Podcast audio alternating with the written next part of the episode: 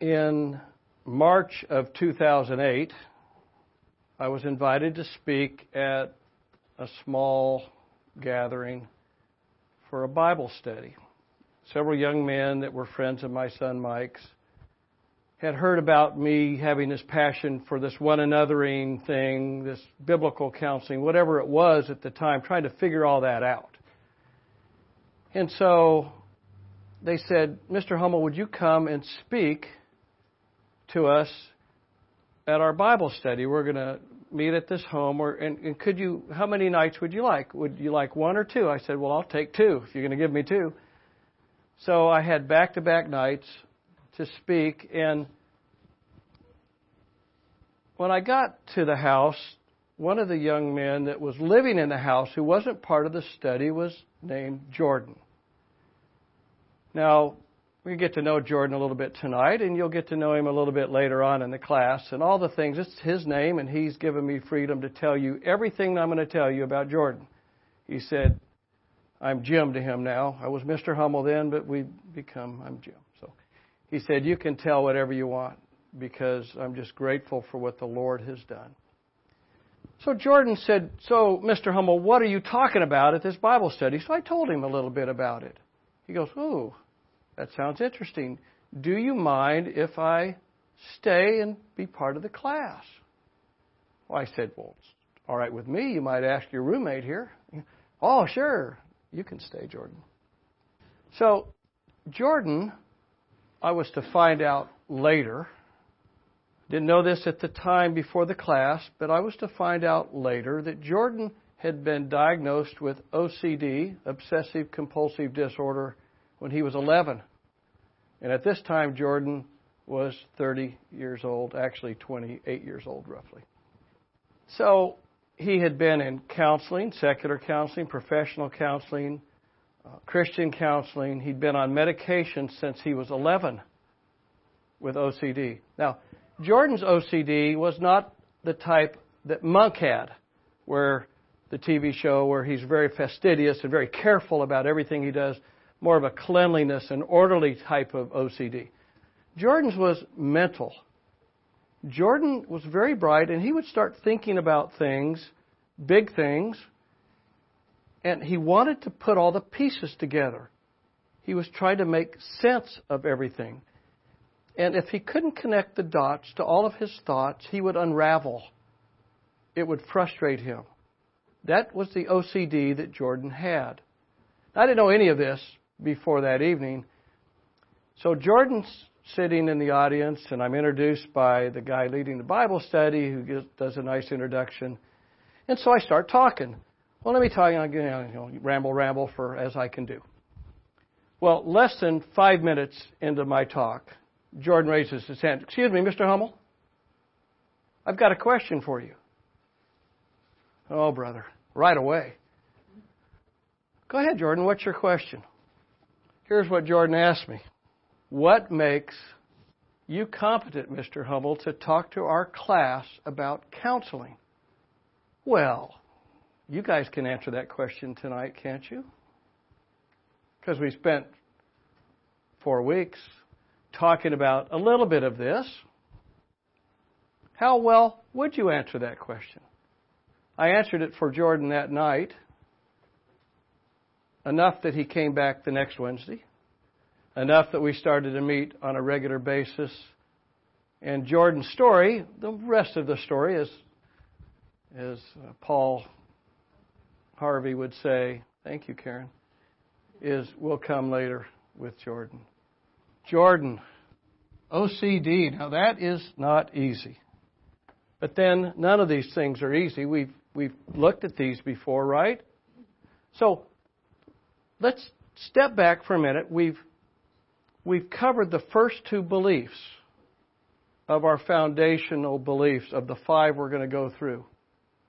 I'm going to give you the beliefs again. And then I'd like you to think and I'd like you to tell me, based on what you know right now, what does that mean in terms of who you would call and the kind of needs that we're addressing? Let's see how much you've processed so far. Foundation belief number one a Christian has been given life in Christ. Who we call for help and the answers we are seeking are significantly influenced by our understanding of the gospel.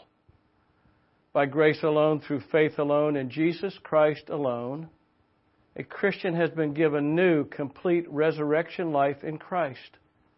We have literally been twice born and this resurrection life in the Son, Zoe, is fundamentally different than the universal center of our experiences that we call life under the sun, Psuche.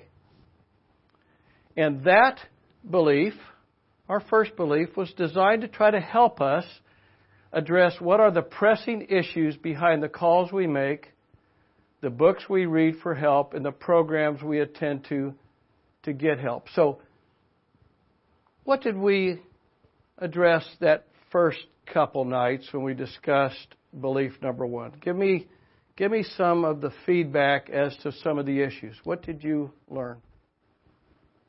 You learned something, I know, because I've had a couple emails and some good conversations. If somebody were to ask you to explain the, you know, maybe the difference, look at it through um, how about judgment? How you might view judgment in Psuche and Zoe? What's the difference there? In Zoe, what happens with judgment? Pardon? We're covered. We're covered. We don't face judgment in Zoe, do we? We're not under his wrath anymore, right? What else? What about the influence of the therapeutic gospel? What does that do for us? Pardon? I think I missed the question. You missed the question. What what did you learn? What are the ramifications of what you learned from this first foundation belief about the issues that we call and the tension between Zoe and Psuche? That's great. Because we're in Christ, so we, we did learn about the fact that we are, when we're talking about Zoe, we're talking about being in Christ. There's something different, fundamentally different, ontologically different. We're new creatures and we have this resurrection life in Christ. So we're going to look at life differently, right? We're going to see life through a different um, view. We have a whole new life to look at. How about our affections? The struggle between the affections. How does that impact us? Yeah. Yeah, we we actually now love the things of God, not as much as we should. We all know that. But we have an affection toward the things of God. We have the Holy Spirit now. That's okay. I, am going to help us think through this a little bit more. How about the second belief? A Christian has been given light and sight in Christ. As Christians, we have light and sight in Christ, which is uniquely different and superior to creation. So we talked about revelation, and illumination. And we said that that addresses a second big question Who do we call and why? So we tried to address two big questions in this class. People have needs, they have issues, they have trials in life, and what's going on is the call is to professionals typically, particularly professional counseling. And why is it that that's the call? And what are they asking for? And who are they calling instead of calling on one another? Why do they make those calls? Right? So any any summary thoughts on that? Why do you think people call professional counselors? To get a fix. Escape pain. Escape pain and suffering. That's exactly right. They can deliver, can't they? And to some degree, they do. We call who we believe has the answers for what we think we believe. It's a good way of saying it, too. So, all of that is, as Renee said, it's, it's our worldview. It's what we're thinking about, what we need, and who can deliver that. Now, if Jordan were your friend and sat down with you, or you sit down with somebody with great grief, a young lady or a young man struggling with alcohol or a middle aged man who's been diagnosed with severe depression a fourth grader that we talked about here a couple weeks ago who's struggling with ADHD, an older person who can't sleep at night, struggling with acute anxiety, a middle aged couple whose marriage has fallen apart and there's no hope. Now, can you bring anything to these people? Do you feel competent to be able to help? Would you know where to start?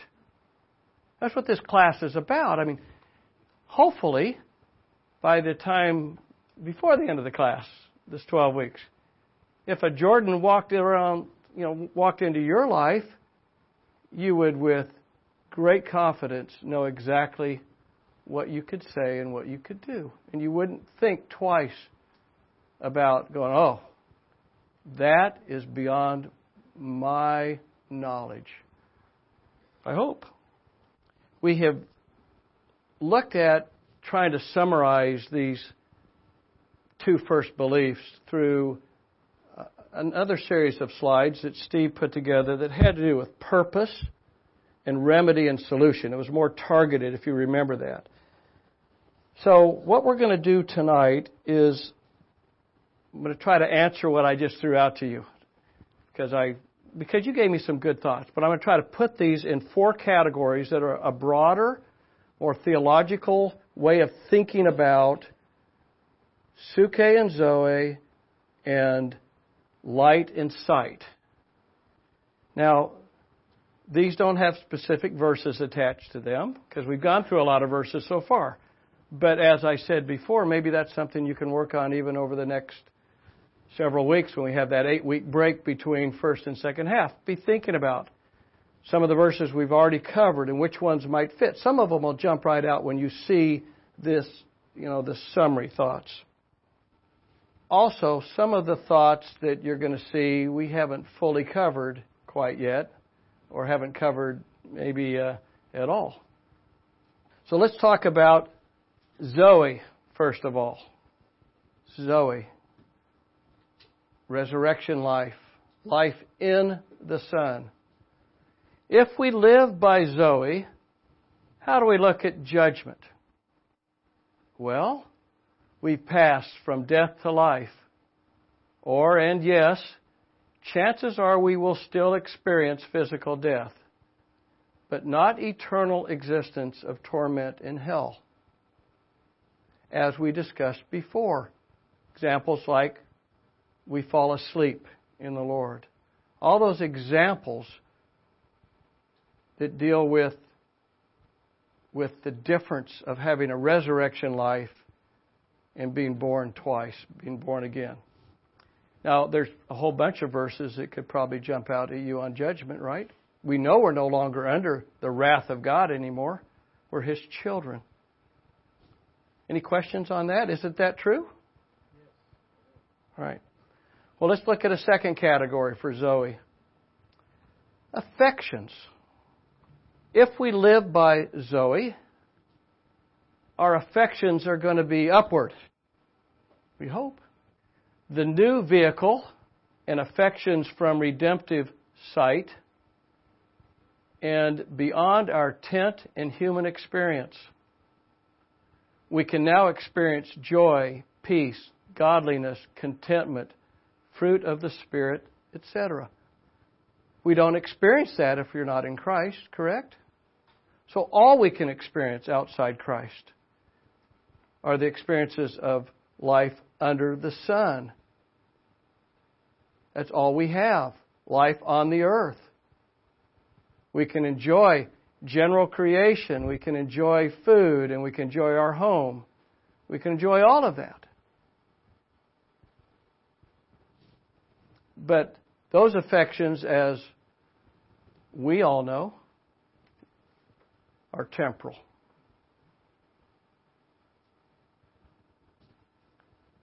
Where do we get peace, godliness, contentment, fruit of the Spirit? Where does that come from? Father of light.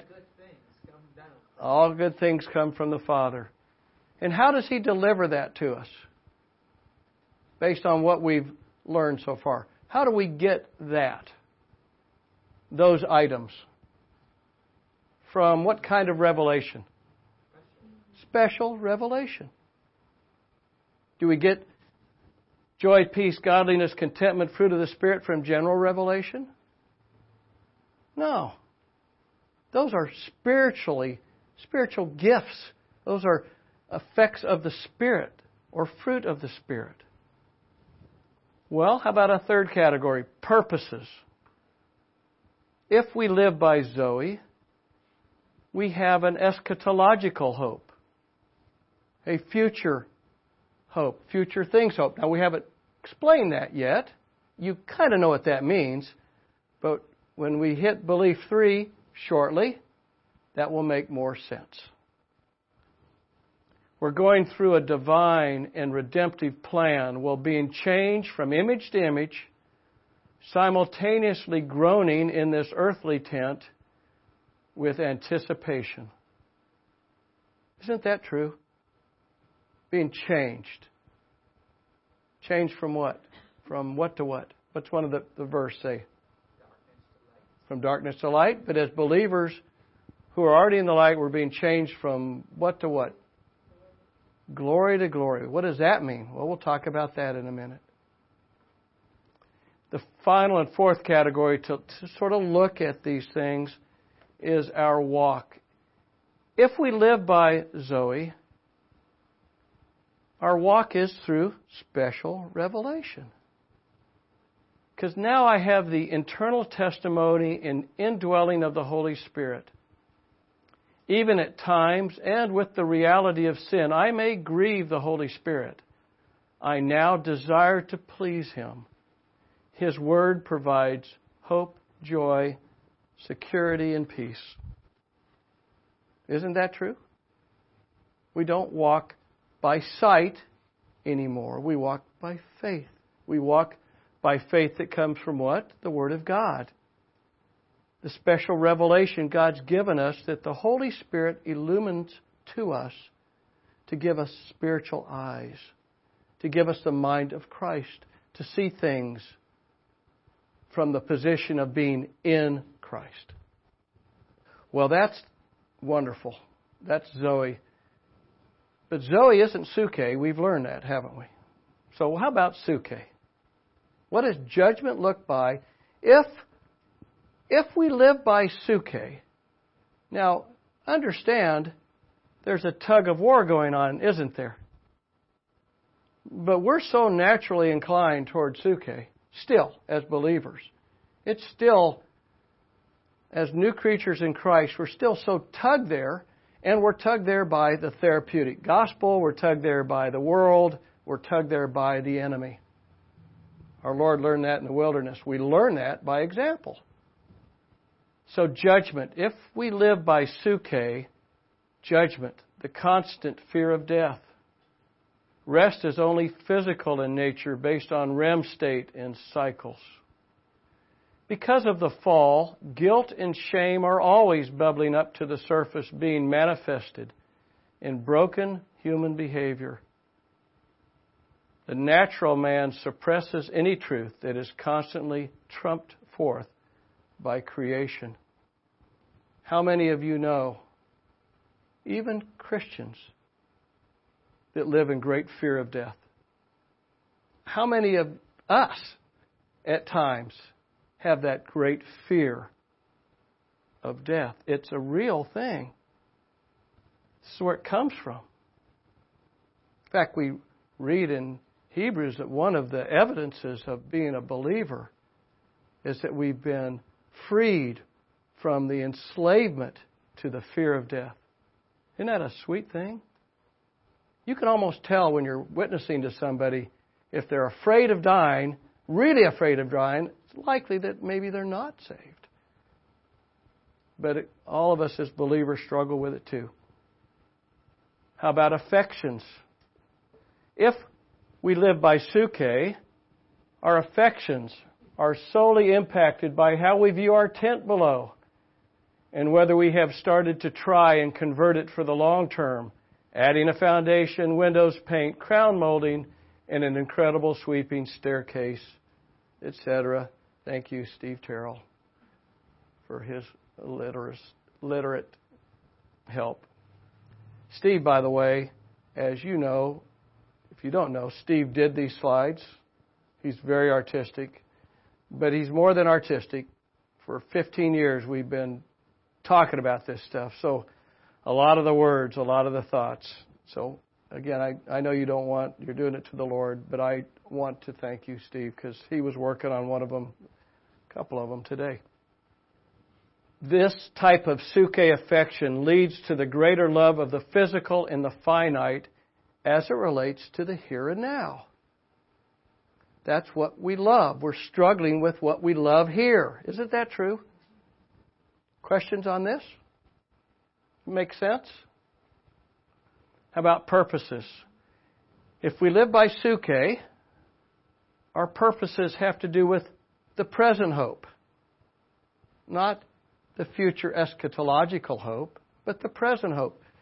The therapeutic gospel that we talked about, it fuels the old man desires towards a love of psuche promises to deliver, as Amy just said, a fix for my angst.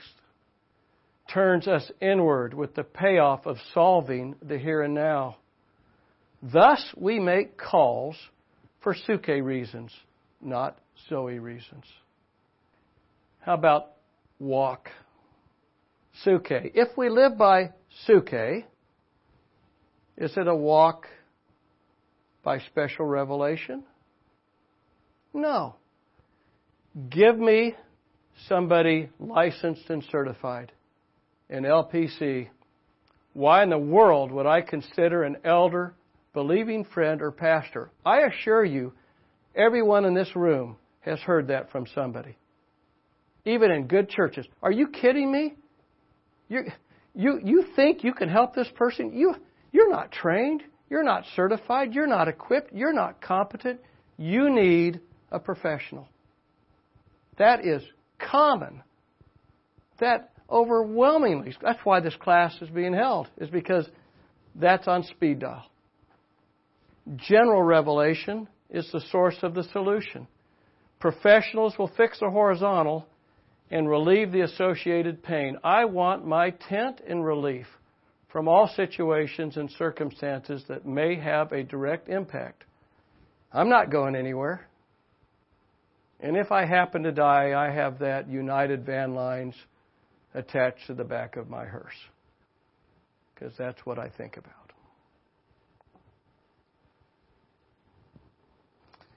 Well, I hope that these four views of looking at Psuche and Zoe and SR, general revelation, special revelation, light inside, I hope that at least helps you frame up the issues a little bit. Spend some time with these slides. Think about them. Think of verses that we've already covered or other verses that fine tune this. I need that help. I mean, I've asked you for help on that. I, I would love that. We're going to meet next week. We're off for eight weeks. We have a lot of time. So look at these slides. Think about them. Think about what verses really anchor those thoughts. Or something you might change. This is it's always dangerous to do a topical study and to throw things out. And it, I need my fellow believers to say, Jim, I think you missed something, or you, this would be a better verse, or this is more compelling very open for that. I love that. I've already had some of that so far in the class. Okay, so I'm going to quote my friend Steve again. This is from a couple years ago, but it fits right now. If you want to take something else, take those four categories that we've just talked about and put it into a statement. There are critical moments Steve Terrell said, we face in life that sadly we generally respond to by impulse. Just so we can take action to resolve our problems, fix our situation, find relief, or do anything to get out and away from pain. And to our hurt and destruction, when we think we're being more introspective, reflective, thoughtful, or discriminating, we compound this by assuming real and hard answers can only come by professionals. Those who have greater and better knowledge from hidden science, more astute, better trained, and certified vetted and validated. The real deal, and I know this, the hourly rate I'm paying more than warrants the answers I'm receiving from both the weekly sessions and medication prescribed. So that's a summary, at least of points one and two, of beliefs one and two. Have we exhausted those? Absolutely not. High end. Belief three. That's going to point us towards this issue, these issues, because we do have life in Christ. We do have light and sight in Christ. The reality is, all this stuff exists. Pain and trials and difficulties are real, they're everywhere. So let's take our special revelation for a minute, our SR gift from God. And let's let's look at another place in the Word that might open our eyes toward some of these trials and difficulties. And we already looked at the wilderness temptations of our Lord. Remember that? And how they were psuche zoe oriented. How about another wilderness experience? Do you all know of another one in the scriptures? Of course you do. Forty years, the nation Israel. Is that supposed to teach us something? Open your Bibles to 1 Corinthians 10. Because even though we have a future hope, right, that, that is assured for us, we're not there yet.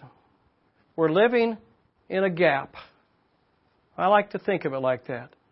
In one of the sermons that a fellow named David Short taught that Steve introduced me to, talked a whole lot about this gap between what we are here and our experiences here and where we're going, and, and that's what life is, is that gap. Well, for the nation Israel, there was a 40 year gap toward the promised land.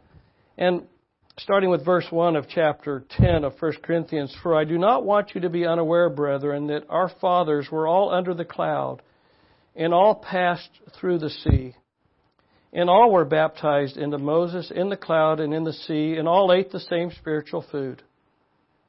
And all drank the same spiritual drink, for they were drinking from a spiritual rock which followed them, and the rock was Christ. Nevertheless, with most of them God was not well pleased, for they were laid low in the wilderness. Now these things happened as examples for us so that we would not crave evil things as they also craved. Skip down to verse 11. Now these things happened to them as an example, and they were written for our instruction, upon whom the ends of the ages have come. Therefore let him who thinks he stands take heed that he does not fall.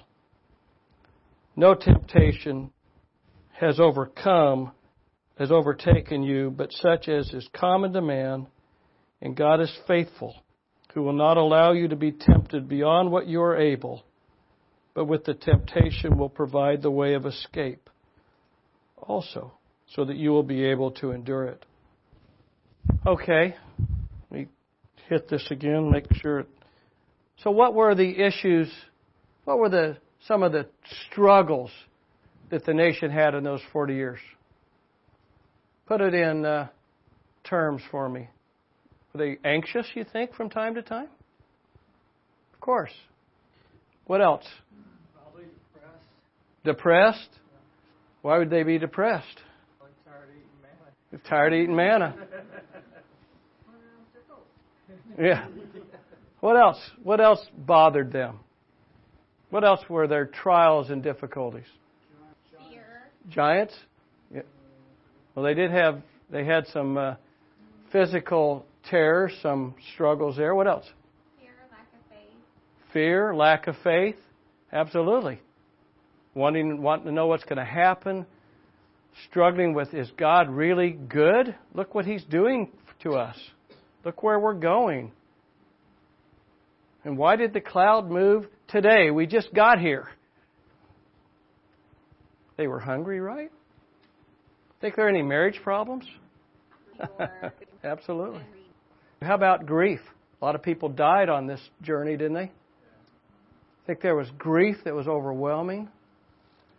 So I've got another question for you. How many of the Israelites in those 40 years struggled with OCD? How many that how about ADHD? How about bipolar?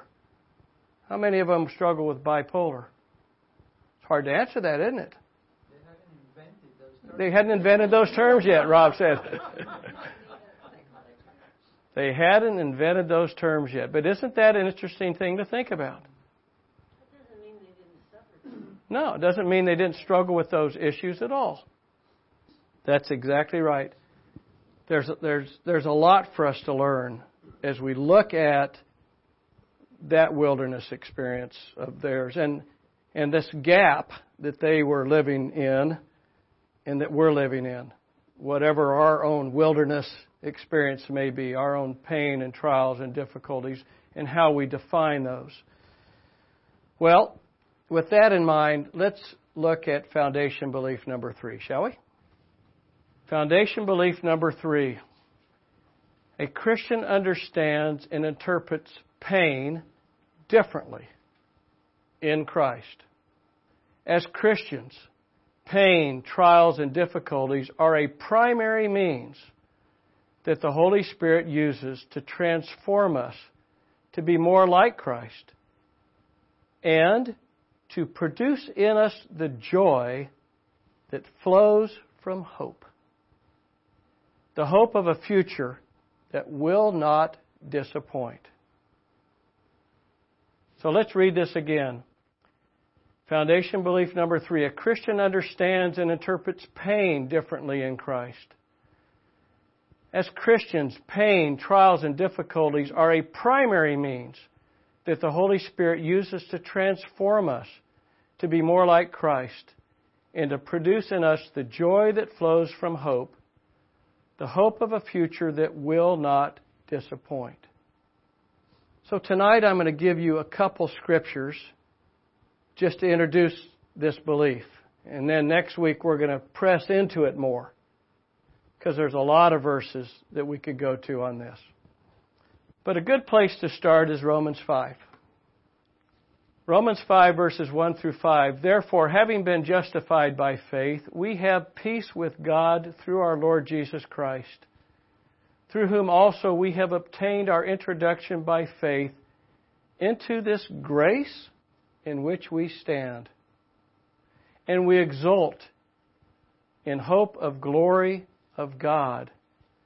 And not only this, but we also exult in our tribulations, knowing that tribulation brings about perseverance, and perseverance, proven character, and proven character, hope. And hope does not disappoint because the love of God has been poured out within our hearts through the Holy Spirit who was given to us. Exult in tribulations. What does James 1 3 say? Count it all joy, brethren, when you encounter various trials and difficulties. How in the world do we make sense that we are to exult in tribulations and to count it all joy when we encounter this stuff, these trials? How do we make sense of that? Nobody even thinks like that today.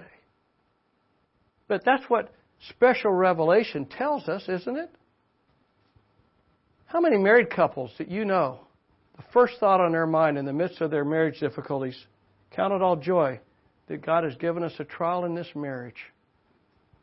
Because maybe there's something bigger going on than just this. Isn't that possible? That, that God has something bigger than just what we see in a horizontal, psuche oriented problem that is temporal, by the way, for marriage. The good news for Karen is marriage is temporal. Okay? There's no marriage in heaven. She's not stuck with me in that kind of way for eternity. Now, I'm afraid we're probably going to be together in eternity. I mean, I'm not afraid of that. I'm looking forward to that. Now, there's another text that a wonderful sermon that by David Short as well, tied together. And what would be another text that would be good that talks about exult, exulting in trials and difficulties? Be brave. Anybody? Going once, going twice. How about Romans 8? So let's look at Romans 8 in three sections, verses 8, 16 through 25. But I'm just going to read the three sections, make a comment or two, and let you think about it. The Spirit Himself, this is verses 16 through 18. The Spirit Himself testifies with our spirit that we are children of God. That doesn't sound like judgment, does it? And if children, heirs also. Heirs of God and fellow heirs with Christ, if indeed we suffer with Him, so that we may also be glorified with Him. For I consider that the sufferings of this present time are not worthy to be compared with the glory that is to be revealed to us. Eschatological glory, hope that should give us joy. Verses 19 through 22 For the anxious longing of the creation waits eagerly for the revealing of the sons of God. For the creation was subjected to futility, not willingly, but because of him who subjected it, in hope that the creation itself also will be set free from its slavery to corruption into the freedom of the glory of the children of God. For we know that the whole creation groans and suffers the pains of childbirth together until now. What did we say in foundation belief number two? We talked about light and sight in Christ and how it's different from what? Creation. Creation and you and me, we have the same problem. We're all groaning. And interestingly enough, general revelation, creation, and us part of the creation.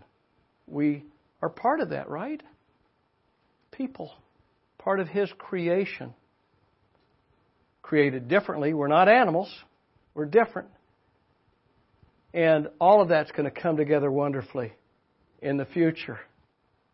It's a wonderful thought to know that even the creation that we struggle with, that we live under the sun with, is groaning. And what are they groaning for? They're, they're looking forward to us. John Piper did a wonderful message. He spoke at the village church on this text, remember? When Matt Chandler had just announced his brain tumor. And it's, it's, it is, it is uh, glorious, beautiful, as Amy would say. Verses 23 through 25 of chapter 8 of Romans. And not only this, but we also, but also we ourselves, having the first fruits of the Spirit, even we ourselves groan within ourselves, waiting eagerly for our adoption as sons, the redemption of our body. For in hope we have been saved. But hope that is seen is not hope. For who hopes for what he already sees? But if we hope for what we do not see, with perseverance we wait eagerly for it. Isn't that sweet? Is that what you groan for? When you groan in the midst of trials and difficulties, are you groaning for this?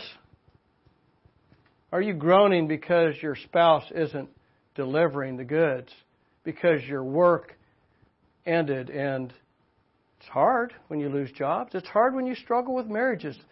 But and all of that is worthy of groaning. But that's pretty much all we groan for. That's all we struggle with. We don't groan for this. We ought to. This is an internal groaning. It's, it's, it's a personal groaning. It doesn't have to be on the corner of the street. This is a spiritual groaning. This is a this is a I want I want that in him more than I want this in me. So the groaning is, is a groaning towards a vertical groaning. There's a lot of other verses. We could go to 1 Peter 1, 3 through 9. There's, there's a whole lot of good verses to talk about afflictions and trials, lots of them.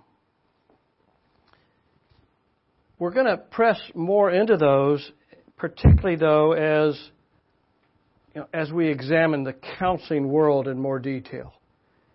And the counseling world is, we've touched base on Jay Adams a little bit with this. And by the way, just I just was thinking about this.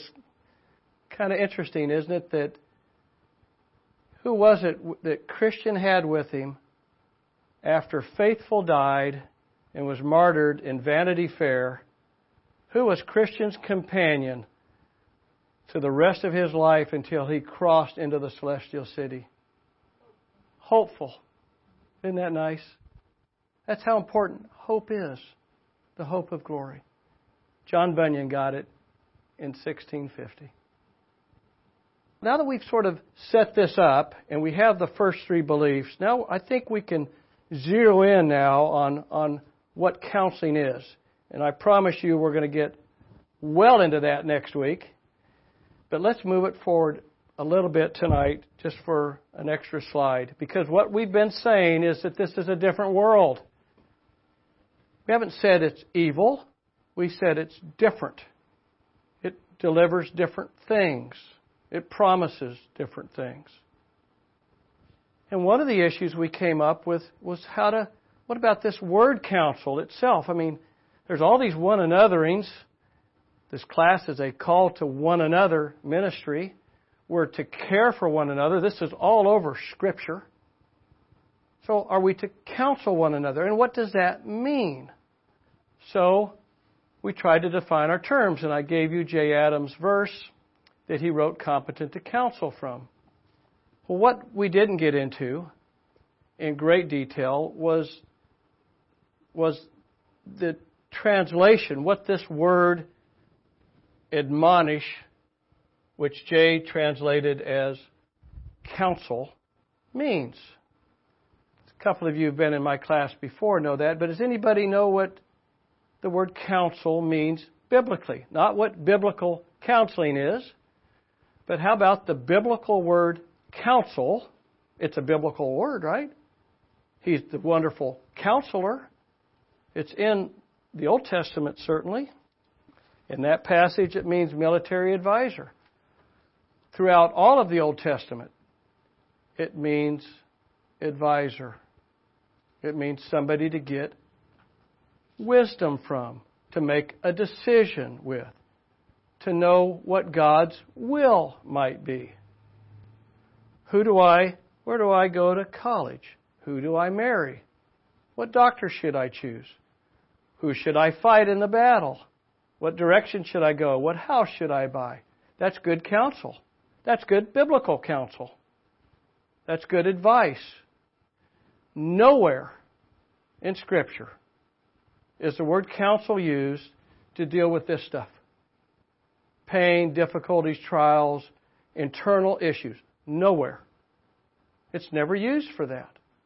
So why in the world would Jay Adams take the word admonish, nuthetio, which is used seven or eight times in the New Testament, and, and call it counsel instead of admonish? Pardon? Yeah, the equivalent Hebrew word is for counseling is, I will tell you, it's etza, moetza, and I have trouble. I'm not, but they all meet. I have, I have. We had a Dallas Seminary student, Steve, paid him to do the study on the word, so I'm not sure.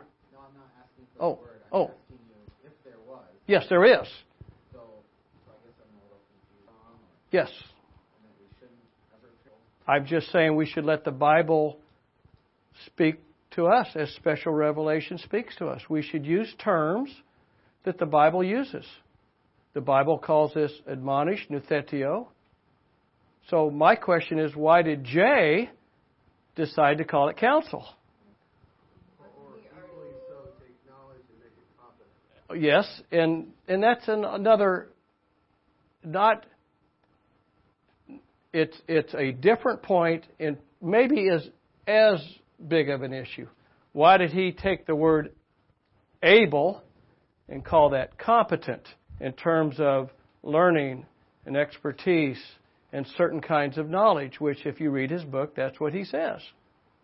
Well, that answer's coming next week. But I believe that the word counsel one another the way we're even using it today. Even the best of my biblical counseling friends, whom I love, their writings, they've taken the word counsel, which should be admonish. And the ramifications of that are not insignificant. You will see that next week when we talk about counseling. And if you think about it, you'll see it too. I was in the very first class that I took from a wonderful biblical counselor five years ago. We're sitting at a church and we were in a round table discussing some of these things, and this lady turns to me. She said, "Jim, I, I'm just never going to be a good counselor. I don't know how to do this. I mean, it seems, like so much to learn." And and I don't remember her first name. I didn't go to church with her. I said, "Well, just think about it instead of as a counselor, think about it as a believer." Oh, well, I can do that. I said, so if a believer with your friend who's struggling with grief, what would you do? Well, I would pray with her. I would encourage her. We'd read the Word together. That's a good start. The, the ramifications of counseling terminology are significant. And, and we need to delve into that more next week. So I didn't move it too forward, far forward, and we're going to talk about it. Well, I know it's 8 o'clock but I have another story. And I have another question. One year ago, December 2nd, which is a year ago yesterday, a dear 35 year old Christian friend, Heidi, died. No, we know better, don't we? She fell asleep. Heidi and her family were originally from Cambodia, and she found herself in her last few years kept alive only by the means of dialysis three times a week. Every Tuesday, Thursday, and Saturday, five to six hours hooked up. She attended one of my earlier classes about three years ago, and we bonded quickly, as everybody did with Heidi. She'd not been a Christian for long, and she had a deep hunger to learn God's Word and, more importantly, to know God. And because life on earth, life under the sun, Psuche, was really hard for her, she longed for Zoe to be more real for her.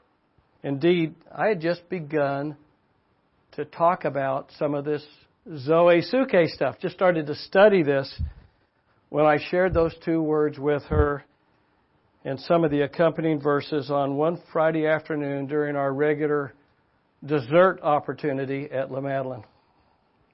She sent me a text later that day and said, Praise God for Zoe because Psuche is really, really hard right now. So from then on, we often talked about Psuche and Zoe types of struggles. And then one Friday afternoon, just a few months before she fell asleep, she asked me one remarkable question. And as we started this evening with a question, let me finish the evening with a question. This single question revealed how our Lord was drawing so near to her in the last several months. But it will also serve, I hope, as a wonderful example of somebody who, in the midst of pain and suffering, in the midst of a great trial, understood Zoe. This particular afternoon, she was very serious. As we sat down to enjoy our dessert, she said, Jim, now I, I want to ask you a difficult question, and I want you to give me a straight answer to it. I don't want you to make me feel good. I said, okay. So here's what she asked Is it okay for me to pray not to be healed? Is it okay for me to pray not to be healed. I remembered my eyes teared up a little bit. And then I asked her, Well, sure, that's okay, but tell me why you want to change the way you pray. She said that her journey on dialysis, her journey of pain and discomfort, had helped her to know the love of Jesus in a way she'd never experienced. And in addition, that God was using her to minister to others in ways that she never thought was possible. And she was a pretty young believer. She said, I fear that having good health might not allow me to enjoy the presence of Jesus as much or to be able to serve him as much. I fear that I might start to love this life more than Jesus. So if he wants me to be on dialysis for the rest of my life, I'm okay with that. Isn't that remarkable? Now you know, and we've talked some about what this what she was really saying. She got it. She knew that the nearness of God, that nearness here in that ultimate nearness of the hope of glory was, was her focus. It's what meant everything to her. And she had lots of good friends who prayed for her to be healed, prayed for her to be healed, thought that that was the ultimate answer. Is it? Of course not. That's a psuche answer. Did we want her to be healed physically? Nobody wants anybody to be in pain, and we rejoice with physical healing. And Lazarus, I'm sure, rejoiced as well when the Lord visited his table after he'd raised him from the dead, and they ate a meal together, as the scripture tells us. But you know what? Lazarus had to die again. Because that wasn't the end of it for Lazarus. On Heidi's Facebook page, she had this verse I count everything as loss even being healed, because of the surpassing worth of knowing Christ Jesus my Lord. And she loved Ephesians 3. I don't know why she loved Ephesians so much. I pray that I might know the love of Christ that surpasses knowledge. In Psalm 73, Whom have I in heaven but you, and besides you I desire nothing on earth. But as for me, the nearness of God is my only good. She got it, didn't she? She got it. And she's left us to remember that remarkable question. And when we see her again at that heavenly banquet, we can thank her for what the Lord did in revealing that to her that she might share it with us. Any questions? Statement? We, we not human, but you, yeah. No, that's excellent, Tom. What Tom's asked, just it's very worthwhile. Heidi wanted to be healed. She wasn't saying that she did not want to be healed. She, she continued to pray to be healed.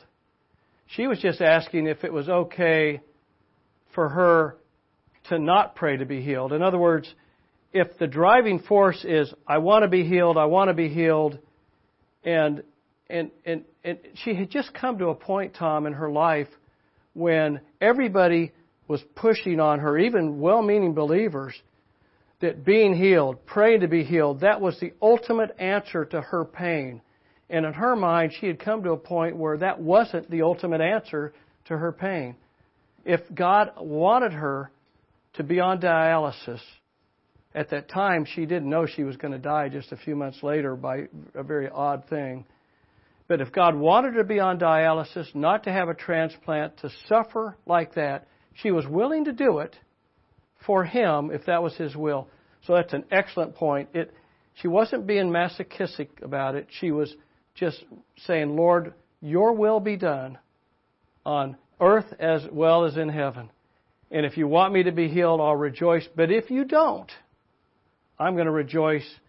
And to some degree, I'm a little afraid of being healed because right now the Lord is so close to me and He's using me. And you can see examples and examples of believers like a Joni Eareckson Tada, who others who have been used wonderfully who have never been healed. So that did that answer your question? I think that's a good point. It's an excellent point. Let's pray. Father, we we do thank you for that hope of glory. We thank you that even now you're changing us from glory to glory, making us be more like your Son, even though it is painful to do that. Trials and difficulties are painful. But we thank you that your word, your special revelation, has given us reasons, divine reasons for pain and difficulties and trials that are good, and that this hope can allow us to perhaps rejoice more and more in the things that happen to us here on earth, knowing that they are temporary and they do not compare to the glory that is to be revealed. We thank you for that. We praise you for the salvation we have in your Son, Jesus Christ. In Jesus' name we pray. Amen.